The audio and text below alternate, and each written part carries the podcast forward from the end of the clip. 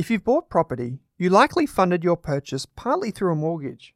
If the property increases in value over time by more than the cost of the borrowing, you're better off. In the stock market, using debt is often called gearing. The new BetaShares Wealth Builder funds, ASX ticker symbols G200 and GHHF, offer moderate gearing across Australian and global shares for investors who are comfortable with the higher risks associated with gearing their investments. You can discover how they work by visiting betashares.com.au. Please don't forget that gearing magnifies gains and losses, so read the relevant PDS and TMD on the website and consider if the fund is right for you. BetaShares Capital Limited is the issuer. This is a podcast by the Rask Group. It's for educational purposes only. So please do not make a financial, legal, investment, or taxation decision based on solely what you hear in this show.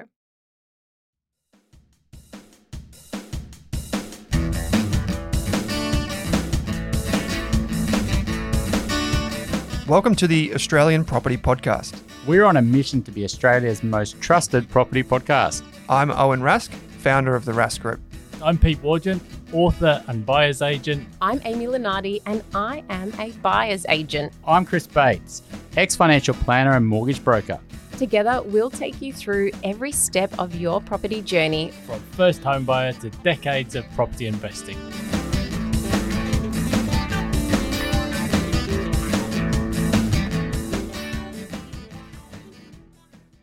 Amy Lunardi, welcome to this episode of the Australian Property Podcast. Hello, Owen.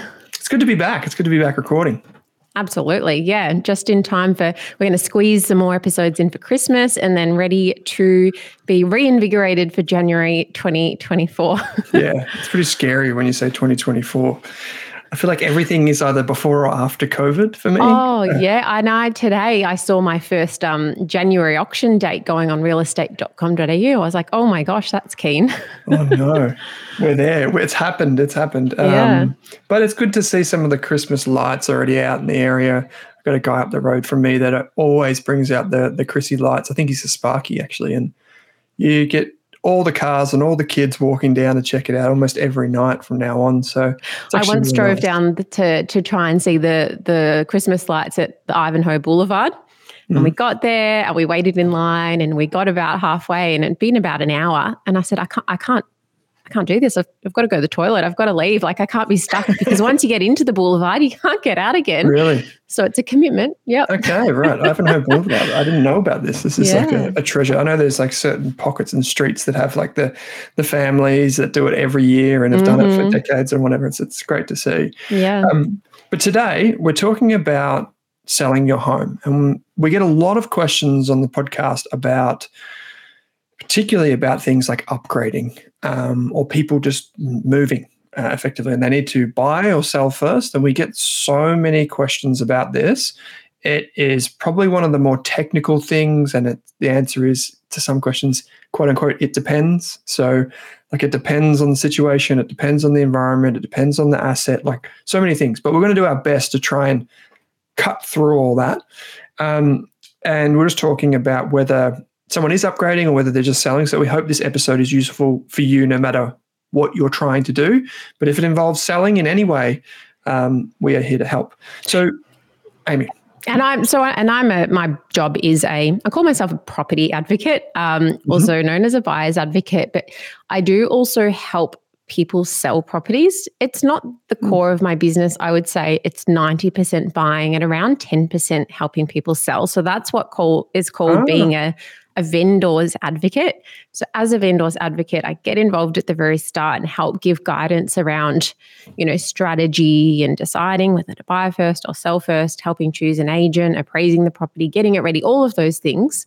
So I also do that. So that's why I, I can oh. chat today ah. about, you know, selling a property because I do do that as part of my business. Oh, right. I did not know this. It's news yeah, to me. Yeah, yeah, yeah. It's it's not as common, but there's definitely there's some people out there who just do vendor advocacy. That's their exclusive business. Oh, really? Mm. So, in that, let me just ask some questions around that then. This so, is new information to you, isn't yeah, it? This is new information So, does that mean that you would work in tandem with a real estate agent that's employed by the seller? Yeah, that's right. And in most cases, not all, but in most cases, we split the commission with the real estate agent. So we take a, a portion.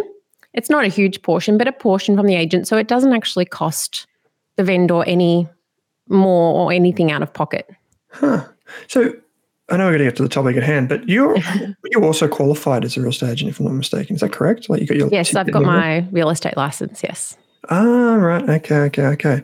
Um, well, that's really interesting. So hopefully that um, comes out throughout the conversation. Now, my very simple question to you is: If you are looking to sell a property, just generally speaking, how far in advance should you start to think about it and start to plan? Like, when does that, you know, is it, it can be a liquid asset for some, it can be Hmm. hotcakes for others. Like, when do we start to think about that? So, in theory, you can get a property ready to go on the internet for sale in a week if you hmm. really wanted to. And if you really had to, you get the photographer in, you get a floor plan done, and it, it goes online and you know you get a hmm. contract. So that can be done in as short as a week. But it might take you many, many months or even longer to get to that process if you need to put some strategic planning ahead like in place to then figure out well where are we going to go from there? Doing your homework as to what you're going to buy or your next steps maybe speaking to your accountant or your financial plan or getting your finances sorted. But also you might need more time as well if you need to prepare that property for sale. So doing Yeah. some renovations doing some maintenance and in that case you ideally get a bit of advice from the real estate agent or someone like me early up front to say what do we actually spend money on what do we Mm. what do we want to uh, spend some extra cash on to present this property that's going to give us a return Mm.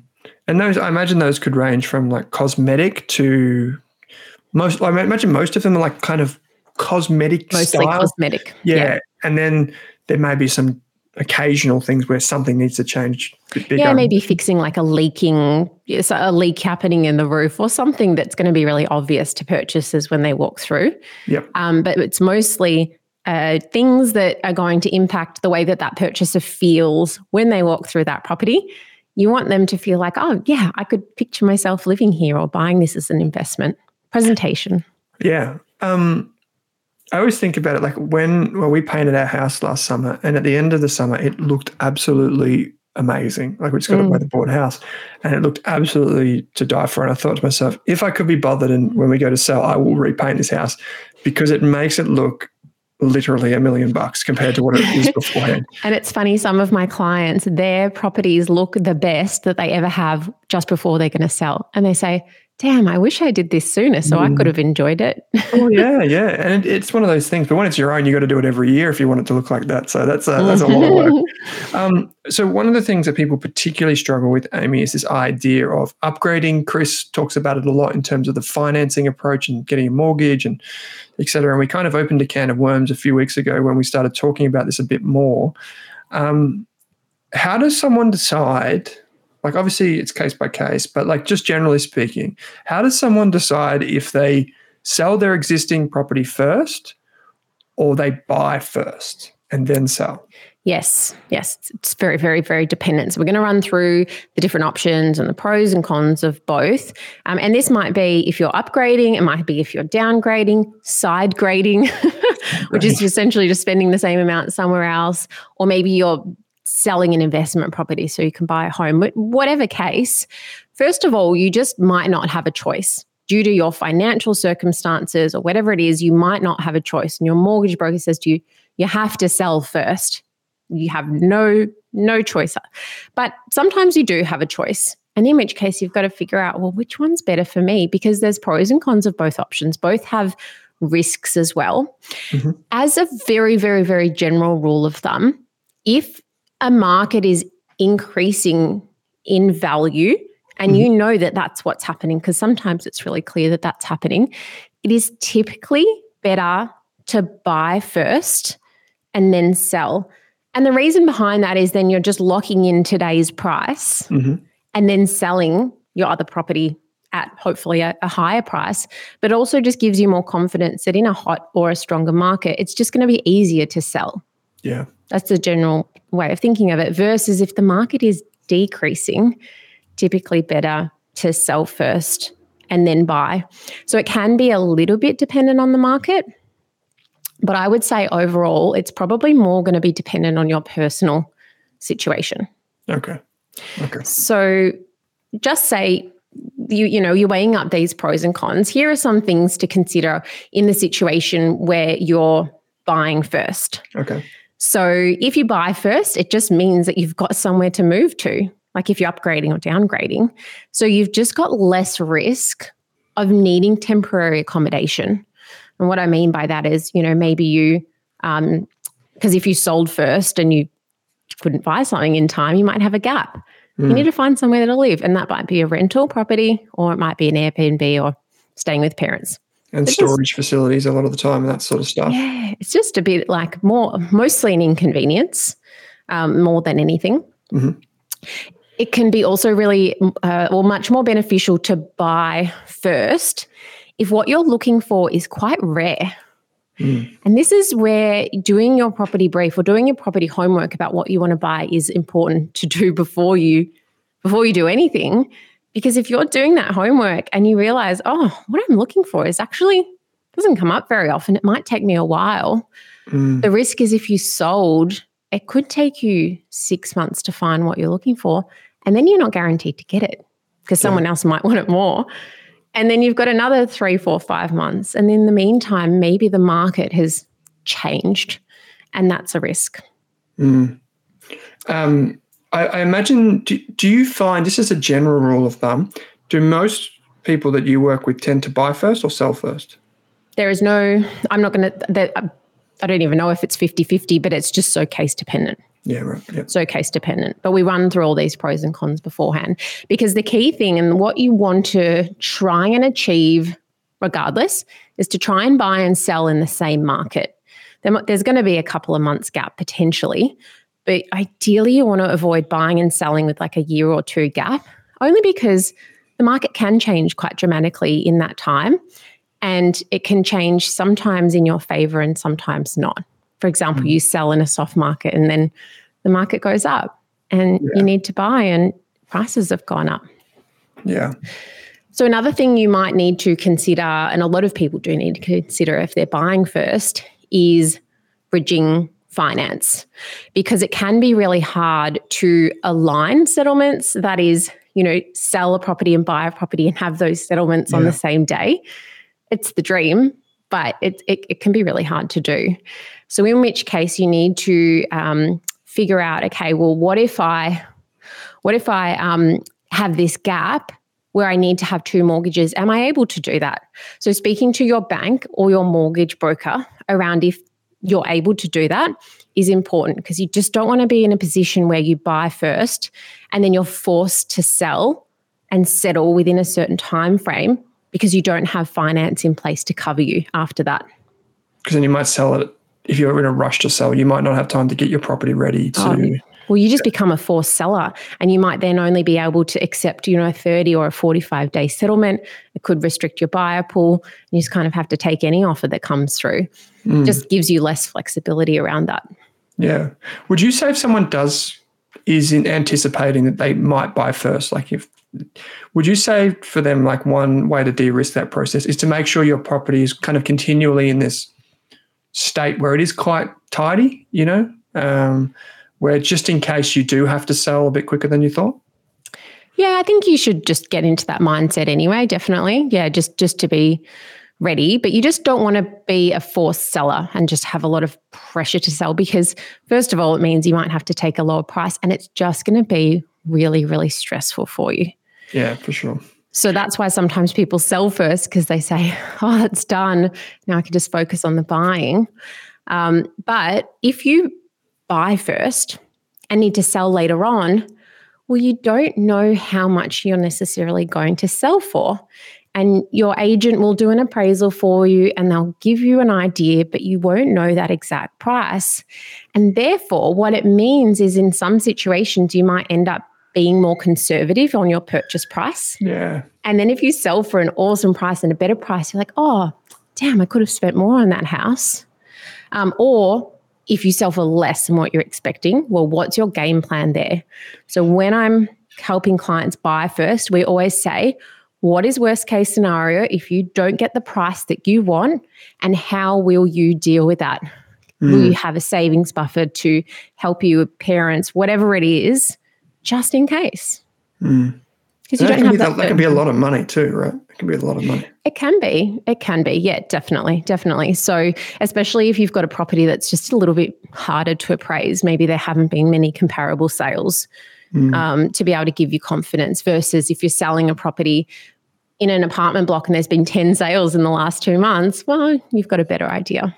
Yeah. Um, Chris was saying, like, obviously, it depends on the asset you're selling as well, right? Because a super high quality asset you, you probably got more confidence and certainty around at least there being some buyer demand for that versus exactly. like you said if it's like i don't know maybe it's in an apartment building and there's a few for sale well that's maybe a pretty uncertain thing that you're going into. So how about then if you decide that you think selling first is the right thing to do so you do want maybe a bit more certainty of the finances or something like that yeah. um, what are the pros and cons yeah, so that that key um, one of the key benefits there is you do have certainty around budget and less pressure that you then have to to go and sell something and just uh, you know exactly how much you've then got to spend. So this can also be really beneficial to sell first if you do have a property which is quirky or unique or it's in an apartment block where there's five others for sale and you know maybe there's not as many buyers around so it might take longer to sell so, in which case, especially if you um, can't get bridging finance, selling first might might be the solution. Yeah. Yeah. yeah. Okay. So, yeah. Okay. Yeah. So if you, um, it just and it just also eliminates that risk of potentially um, taking longer to sell. Yeah. Yeah. Exactly right. And then also, it just means that you don't need to go down that bridging finance path. Yeah. So Which, you know you don't even have to explore it because it can it can be costly. Like bridging finance, it, it, can be quite expensive. Yeah. If would it be would it be fair to say then? I'm just weighing up this kind of in my head as like best case, worst case. It would almost seem more conservative to sell first, um, but then you risk the property that you were going to buy getting away from you. Mm, yeah, I do. Yeah, it's it is conservative, but it also gives you just uh, for a lot of my clients who sell first, they just want that peace of mind to know that that part of the process is is done because they find it the more stressful part of the process and the more uncertain part of the process. Mm. Yeah. What about what about like if um like I've heard of this happening before where say so like a family's living in a house and they want to sell and they want to upgrade, but the new the person that buys the house is a an investor. So they think, well, maybe we can just keep living here or rent it from them. Is, is that something that happens often? Yeah. So there is what's called either rent back agreements or license agreements. Okay. And these can be really powerful to use when you're even like a potentially buying a property and you're buying a property off someone who hasn't yet sold and offering them that to them can be really attractive to that vendor. I've purchased many properties over the years where either my clients were investors or they were home buyers in no rush to move in. We gave the vendors a really super flexible settlement.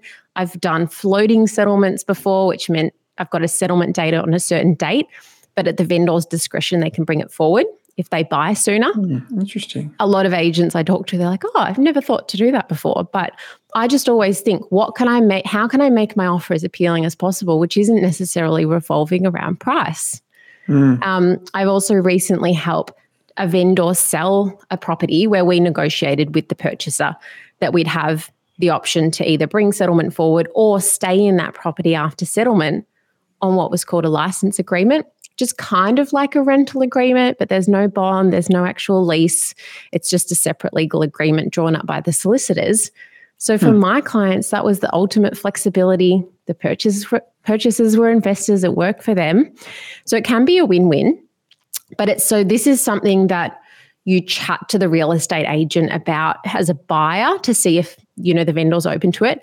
But as a vendor, yeah. if you're selling a property, it's not something you can rely on. Most, not all purchasers are going to necessarily want to do that. It's more just um, an instance where maybe you the agent says to you, Hey, I've got someone off market. I know you're not ready to sell yet, but this is what they're offering. We could do this. Just know that it's an option. Yeah, because I was chatting to a guy over on our Australian Investors podcast the other day, and he said one of his greatest investments ever was he bought a family home in the eastern suburbs of Melbourne. And um, he actually bought it during COVID and he bought it on an 11 month settlement because there was something to do with he wasn't in a rush to move in and the vendor wasn't in a rush to move out. Mm. But in that time, he worked out that the price of the property, obviously during COVID, um, he managed to buy it at a super low level when the owner was distressed. But then after you know 11 months when they moved in, it had already gone up a couple hundred thousand dollars, and I was like, this is wild. Like I hadn't heard of this happening Yeah. before, but yeah, Well, like, two things I'm going to make a note on that is he got that was quite fortunate, Yeah. but the opposite can happen in that if that Yeah. property goes down in value in 11 months, they'll they'll do another valuation closer to settlement, and if it's gone down, you have to cover that. Ah, yeah, Gap? You got to remain. Yeah, you got to have a deposit in effect, yeah, right? Yeah, equity. that's yeah. a risk, and also your pre-approval is not going to last 11 months, so you're reliant on your Mm. financial situation not changing and that lender's policy not changing. So you've got to do almost another finance, you know, approval closer to that date. So just with long settlements, Yeah, yeah. keep that in mind. I generally prefer short-term settlements and then some kind of lease back arrangement if the client's financial situation, you know, may change. Yeah, so it de-risks the financial, but you still have like the the certainty around the living arrangements. Yeah, Yeah, and the license agreement, like they will be paying like a weekly rental amount. The Yep. vendor pays a weekly, or whoever's living there. We do it sometimes the opposite way, in where our purchaser moves in prior to settlement on a license agreement. I've just sold Oh, yeah. One of our townhouse developments in Coburg, and our purchaser is probably going to move in before settlement and just pay us a weekly amount. Win-win. yeah, that would make sense. Yeah. Hmm. Okay. So how about then, like people talk about like seasonality in property markets? You know, the structural thematics, but then there's seasonality as well, or cyclicality that happens. Yeah. where a lot of properties might come on the market in say springtime or something like this like if you're looking to sell is that something that you take into account Yeah, so when I first started in property, there was always this, you know, discussion around how winter's a good time to sell because not many other people are on the market and then spring is not as good because there's this misconception that spring's a good time to sell because your does. garden looks better and especially after the footies finish here in Victoria, people can pay attention a little bit more. But then you get an influx of properties. And like maybe in the past that was correct, but I've found since COVID, there hasn't been any consistency around seasonal supply levels or any kind of like consistent trends enough to say this is the best time of the year to sell. Yeah. And in which case, my advice always is you sell when you're ready to sell, in the same way that you buy when you're ready to buy. You can't control the market, you can only control your personal timing. yeah because even if there was like some sort of cyclical element around the the market that you're looking interest rates could change who knows what Oh, could change so much could time. change. Yeah. Actually, though, I, what I will say to that is I personally would never sell in December or January. right when Because people, people tend to- People just tend to check out at this time of the year. Everyone goes on ho- holidays. A lot of people are still on holidays throughout January. So, Yeah. in which case, like I just, I find that I tend to pick up what I call the most discounted properties before Christmas. And then just nothing much happens in January. Um, so, yeah, if I said had to choose two months not to sell, it would be then. And then there's certain suburbs where, you know, down here in Bayside where you wouldn't like have an auction over school holidays or have your campaign over school holidays because so many of that demographic go overseas and go away. Yeah. They're just not around. So your real estate agent will help guide you around that. Um, speaking of, I, like the the real estate agents are always letterbox dropping around our area. Like I think nowadays it's probably the only thing that, other than those scams that say, yeah, "Congrats, you've won the jackpot uh, prize inside" or something like that. It's really just real estate agents dropping pamphlets in our letterbox saying, "We just sold down the road for this much. Here's a comparable sales report. Let us." Buy your coffee and blah blah blah blah. Um, how do you actually select an agent like other than looking at the signs and seeing the the flashy i guess shop fronts in your town Mm. how do you select one So, first of all, I think as a general rule of thumb, I'd always prefer a, a local agent rather than someone who's a couple mm, of suburbs definitely. across. And I have, just, I for some reason, sometimes I see real estate agents selling properties that are nowhere near. Yeah, I've seen that. Where they are, and they just don't have that depth of knowledge of the area. They don't have the buyer pool. They don't. They can't cross sell properties and they just don't have the local connection. So, first of all, a local agent might not, might, their office might not be in your suburb, but it'll be in that vicinity. Yep. Yep. Um, and then I do like the idea of getting referrals. So if I, you know, if you have no idea, but you know someone who's sold recently in the area, a friend or family or whatever, a referral is always great, personal experience. Otherwise, you can jump onto websites like um, realestate.com.au click to the agent section and then type in your suburb, you can just see who's doing transactions in the area. That right. actually sorts them by top to bottom agents. Um, that's not, I don't just go to the top person though, because if I'm selling an apartment worth $600,000, I'm not going to use the real estate agent that's only selling $2 million homes. Yeah first of all, they might not want my listing. they might yeah. just give it to a junior in their team, and or they might say no, or they might um, they just it's just not necessarily going to be the right agent, and they won't have the right buyers. So just you can then see what they've been selling, see what they've sold, see the results they've gotten. They'll have reviews on there, although I don't necessarily completely go by reviews because for me, sometimes reviews is a reflection of how often that agent asks for reviews. Some yeah. agents just don't ask. Yeah. Um, and what I will say is kind of a side note, and I hope I don't get in trouble for this, but there are some websites out there which I won't name, but there are some websites out there um, who you know will make suggestions around the top agents, but they're not completely. Um, you know, they don't have all the real estate agents on there because yeah. the real estate agents kind of have to pay to be on there. Yeah. And what you'll probably notice is there's no negative reviews of agents on there as well. So mm. I hmm. don't think those are completely independent. Oh, it happens on in finance as well. The top 100 um, financial advisors and that sort of stuff in my side of the world. Yeah, I think it's just completely corrupt. Just I'll call it what it is. I think it's just complete schmozzle.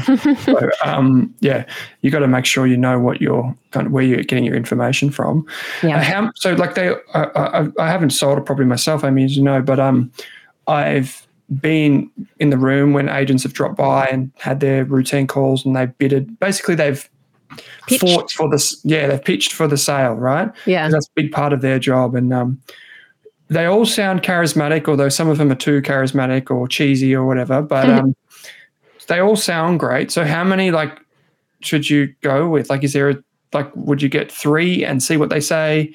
Uh, trying to identify if some of it, one of them says a ridiculous price just to win you over, or like how do you decide? Mm, so I would get no more than three.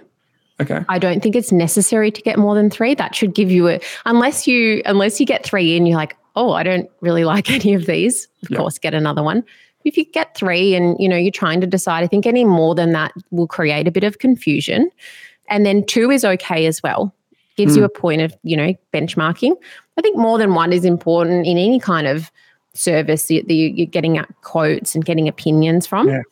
And then you can compare their comp- opinions as well because they will probably have varying ideas around price sometimes different suggestions around timeframes or method of sale etc the more information the better to a certain extent. But i've had situations before where because i know all of the real estate agents in the areas i work with sometimes i'll say to the client i know which agent i'd prefer to use happy to get more in but this is the one i'm going to recommend anyway totally yep. up to you yeah, but cool. as a general rule of thumb, two or three is plenty. Mm-hmm. Because we're going to do another episode around this, like how, like real estate agent sales tactics and stuff in the future, which will be fun. Mm-hmm. Um, but obviously, one of those is like a real estate agent trying to solicit bids that can be like, you know, unrealistic or um, maybe deceptively pricing the um, the property, which is kind of slightly starting to change, I think. But it can happen on for the seller as well. They can be lulled in and they say, you know, you you think this is a nine hundred thousand dollar house, and they come in, and they go, I got to buy. I reckon we can get, you know 1.1 for this and you think well why the heck wouldn't i go with this person right so. yeah yeah that's a really good point you need to be you need to have done your own research before you get the agent in because there are some situations where they will what's called if they call it you know buying the listing which is basically mm. like telling you a price that is above what they know it's worth because then of you know it just leads you into this false sense of saying, well, why wouldn't I go with that agent? They're going to get me the most yeah. money. But the, the, the kind of, I'll use the word tactic, which is kind of like quite negative connotation, but it is in this case, is they sign you up and then later on they get you down on price. Oh, mm. the buyer feedback's not there or the market's changed or whatever, and then they get you down. It's so yeah, they're they're um, being a little bit misleading there. Um, but then on the flip side as well, you might have a real estate agent who is implying or sometimes outright telling you to underquote that property deceptively. And you might not feel easy about doing that. I've had plenty of clients say to me, I don't didn't want to go with that agent because they were telling me to underquote. So it's mm. going to be then a combination when you're interviewing those agents. They're either coming to your house or you're going to their office if they've already been through your house combination of you know their appraisal i always like an agent to put a bit of research into their appraisal sometimes agents will just print out a report they've ticked a few boxes yeah. There's no analysis behind it there's no context i like an agent to say this is why i think your property is worth this these are some other properties I've sold or I've seen sold, and this was the background of those, and you know, have yeah. a bit of a story around it. Um, and then also just their their other general advice about you know their team and um, how they operate and their recommendations. But ultimately, it can come down to gut feel, and it can can come down to would I feel comfortable working with this person for the next month or so? Do I feel like they're being a bit too salesy and therefore like I don't know if I could trust them? Mm. So it can come down to that as well. Yeah, which is fair. Um, so it's kind of like you got to weigh up these multiple variables. And I guess at the end of the day, what you're basically doing by getting a sample size of three agents is you're kind of being like, based on my like gut feel and what they're telling me, I think I connect most with this one because they seem to be the most genuine and the most kind of like, you know, honest in what my realistic value of my property is going to be. Because it might, it's I can imagine it's so alluring, particularly for people that are like maybe the downsizers and like the downgraders mostly they're the ones that have like got big property values they're looking for that to sell their property to put their money into super to set themselves up on a retirement or something they've got a lot on the line. So an extra 50 or 100 grand is an extra year or two of you know money in retirement. So yeah so i remember once i was speaking to an agent and i was talking to them like just curious you know what's your sales pitch and stuff? And they're like i just tell them what they want to hear. I just figure out what they want to hear and that's what i tell them. We should do an episode on just like the greatest sales tactics of all time. I just remember thinking, oh, okay, like if it works for you, like I guess that's that's how sure, you've gotten your business, but it's not necessarily the right thing to do. But yeah. um yeah. But yeah, anyway. yeah, it probably says more about the yeah, the agent. Anyway, um, so I've got a few more questions for you. Yes. One is like obviously you mentioned earlier on that there, if you're selling your home, you may want to plan well in advance. So you can do things like a bit of landscaping, put some mulch down, fix up the brickwork that might be cracked, or you know whatever. Um, other than that cost of like, which can be just you know you need to get an expert in to help you guide you on that. But um, other than that cost, what other costs should a seller or a vendor prepare for? Yes. So you've got the uh, the marketing of that property. So I'm going to call it marketing slash advertising, and the agents will give you like a schedule when you first meet okay. them, which has all of the different options that you can elect. For example, you know, to go on realestate.com.au and domain, that's the most expensive part of the advertising. They're our lead websites, they cost the most. Then there's a bunch of other little websites, which, mm. you know, extra little costs here and there. Um, and then you've got things like brochures and boards and videos and all these extra add ons, floor plans, and ev- everything, which you can then decide what to include. And the agent should guide you. Um, but you know, the more expensive the house is, generally, the more marketing you're going to do for it, and the videos, and you're going to go for the more upmarket photography, which is much more expensive. Yeah. So it can be anything. This this whole marketing and advertising. And by the way, it's postcode specific, realestate.com.au and domain. they've got an algorithm where it puts your postcode in, and right. you're if you're selling in Toorak, you're advertising for exactly the same online presence and listing in comparison to Springvale in Victoria is going to be a wildly different price. Crazy different price for the same thing, essentially. Well, they want to make money from the transaction value. Oh, it's just right? price discrimination because they can do it. Yeah, like yeah. it's just business, right?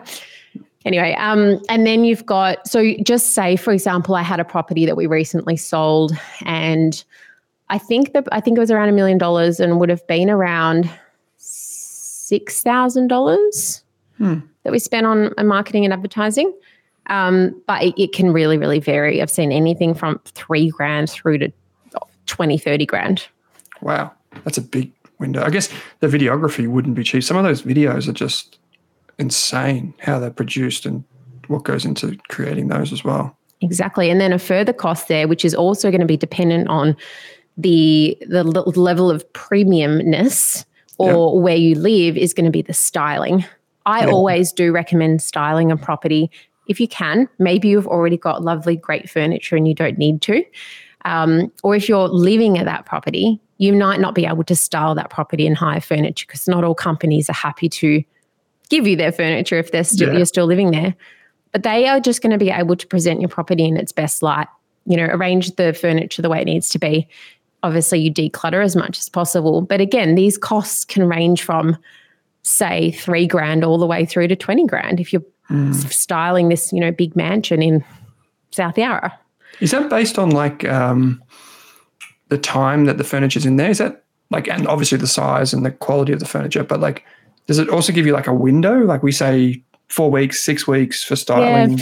Well, you're generally always going to be quoted for like five or six weeks because you've got the week where you're preparing the property for the marketing. And then you've got, say, a three or four week auction campaign and then maybe a week afterwards. And then from there, you pay by week. But the price is mostly dependent on the quality of that furniture and how much furniture you need Right, right. because sometimes you know when we've gone with the real budget stylist most of that stuff's from ikea or kmart or you know wherever it's nothing wrong with that but as opposed to the high end styling if you walked into a high end house and they had those products it's it's just not going to be right for that type of property Yeah, yeah. And then in terms of um, what you actually pay the agent, um, is that based on typically fixed, like fixed percentages, or is, and with like a, a kicker for like over reserve and that sort of stuff? Yeah, it can vary. I generally mostly do a fixed rate, but you can have, say, a lower fixed rate and then incentives. For example, if the agent achieves over a certain amount, they get a higher percentage, for example. So you can structure it different ways. And again, this is where it comes down to just discussing this with the agent. And the key thing to be aware of here is that commission rates are negotiable. So quite often an agent will say, This is my commission and then you negotiate from there. And sometimes they actually expect a negotiation. Some agents might say, no, this is my fee. Just this is the minimum I'll do it for.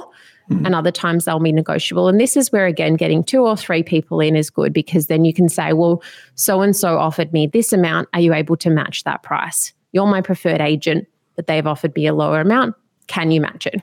Okay. The worst they can say is no, but you should always ask. And the rates are going to be very, like we're talking about a percentage commission, by the way, and the rates are so, so dependent on where you live around Australia and the price point that you're selling. The higher the price point, the lower percentage it will be, Yeah. or it can be, because that total amount is more. yeah, it should be. Yeah. Because if you're selling a, you just say a two hundred fifty or two hundred thousand dollar property, the percentage is probably going to be higher because that overall fee is less, and the agents are going to have a minimum amount that's going to justify them working on that property for you. Absolutely. So it could be, as a very general rule of thumb here in Victoria, anything between like 1.2, 1.3% up to 2.5% ish. Right. Very broad range. Do they also take like a bit above like a certain amount? Like if you receive like a certain target, say you you say, well, we think it's going to sell for nine hundred, but if they get a million, then they might get X percent more. You can negotiate whatever you want. Into, and it needs to be written into that sales authority. You also just remember you also need to clarify whether their commission includes or excludes GST. Ah, because yeah. they might say 1.5%, and then you read the read the fine print said plus GST. So that's really important for you to factor in. Yep. Um, but yeah, and then some, sometimes I've seen agents who are, have this commission rate that says, say it's you know two percent, um, but up to two point five percent if you're really happy with my service, and you get to decide at the end. So you just give them extra You give 10 or them what- grand for whatever reason. Yeah, it doesn't end up being that much, maybe a couple of extra grand or so, but All right. some, quite often they they get it because they do a really good job, and the agent, the vendor says, "Yeah, I'm happy. I'm happy to do so." So anyway, the the whole point is whatever you have agreed to or have decided, you just need to make sure it's really clearly reflected in your sales authority because that's what you're committing to. Can I ask a question on that sales authority, which is if I say sign up an agent and the sales authority, I sign the sales authority with them, is it typically in that like uh say like I'm committing to that agent for six weeks or two months or something like that, like something to protect the agent, but also locks me in so that if they don't sell it, I have to wait out that contract before I can appoint another agent. Is that typically how it works? Yep. So there's two different types of authorities. There's well, this is this is the terminology in uh, Victoria anyway. There's exclusive, which means that you're locked in with that particular agent, and even if another agent goes and sells your property, or you you just sell it to to another buyer within that period, they can charge you a commission. Right. Um, and then there's what's called a general authority, which means you might have multiple agents working on your property at the same time. I never do that for various reasons, and I, you know, I think we're going to run out of time in this episode anyway, so I won't go into it.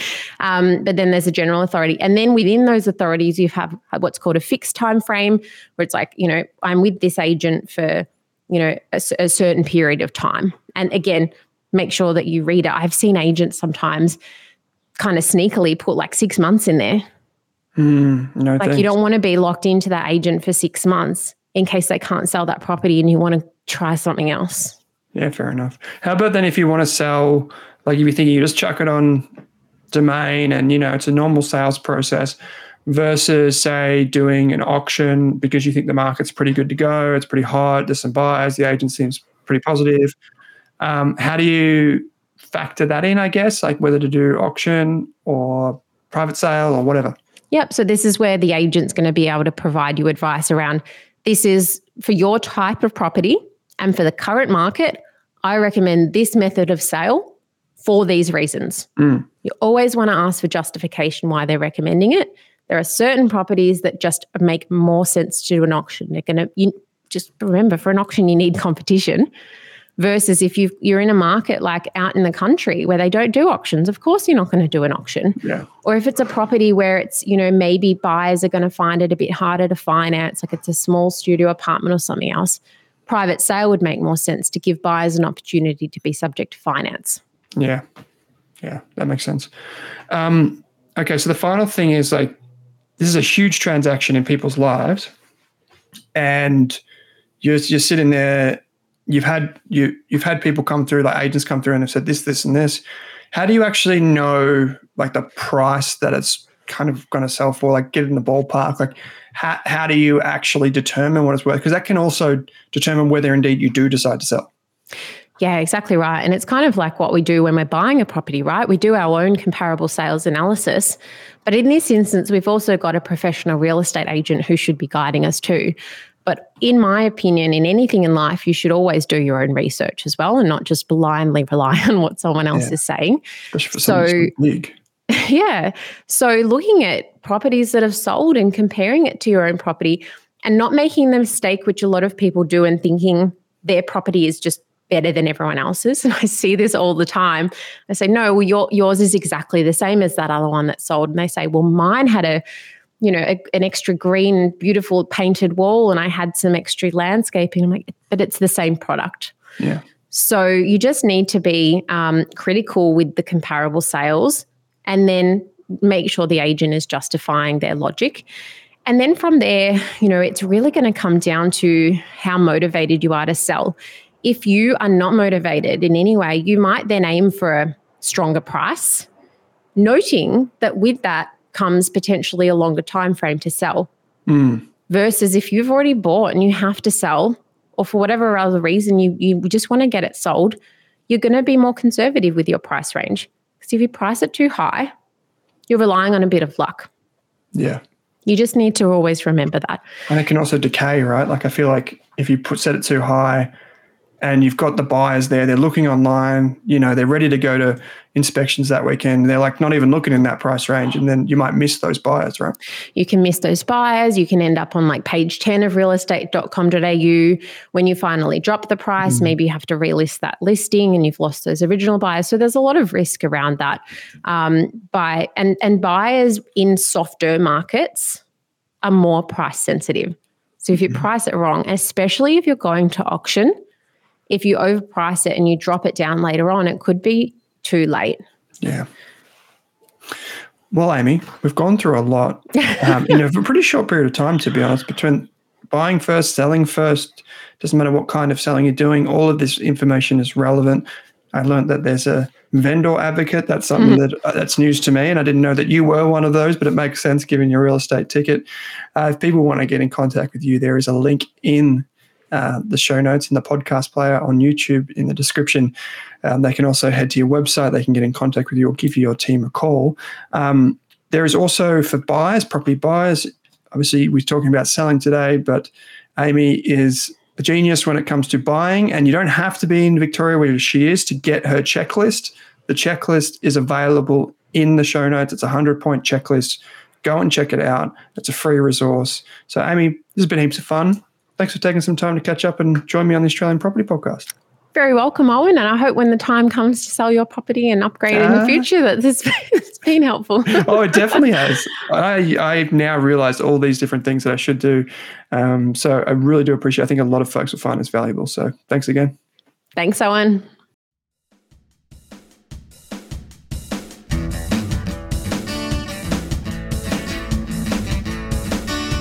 Thanks for tuning in to the Australian Property Podcast. If you love the show, why not subscribe or leave us a review on Apple or Spotify? And if you want to work with me, Amy, Pete, or Chris, you'll find links in your podcast player to get in contact with us.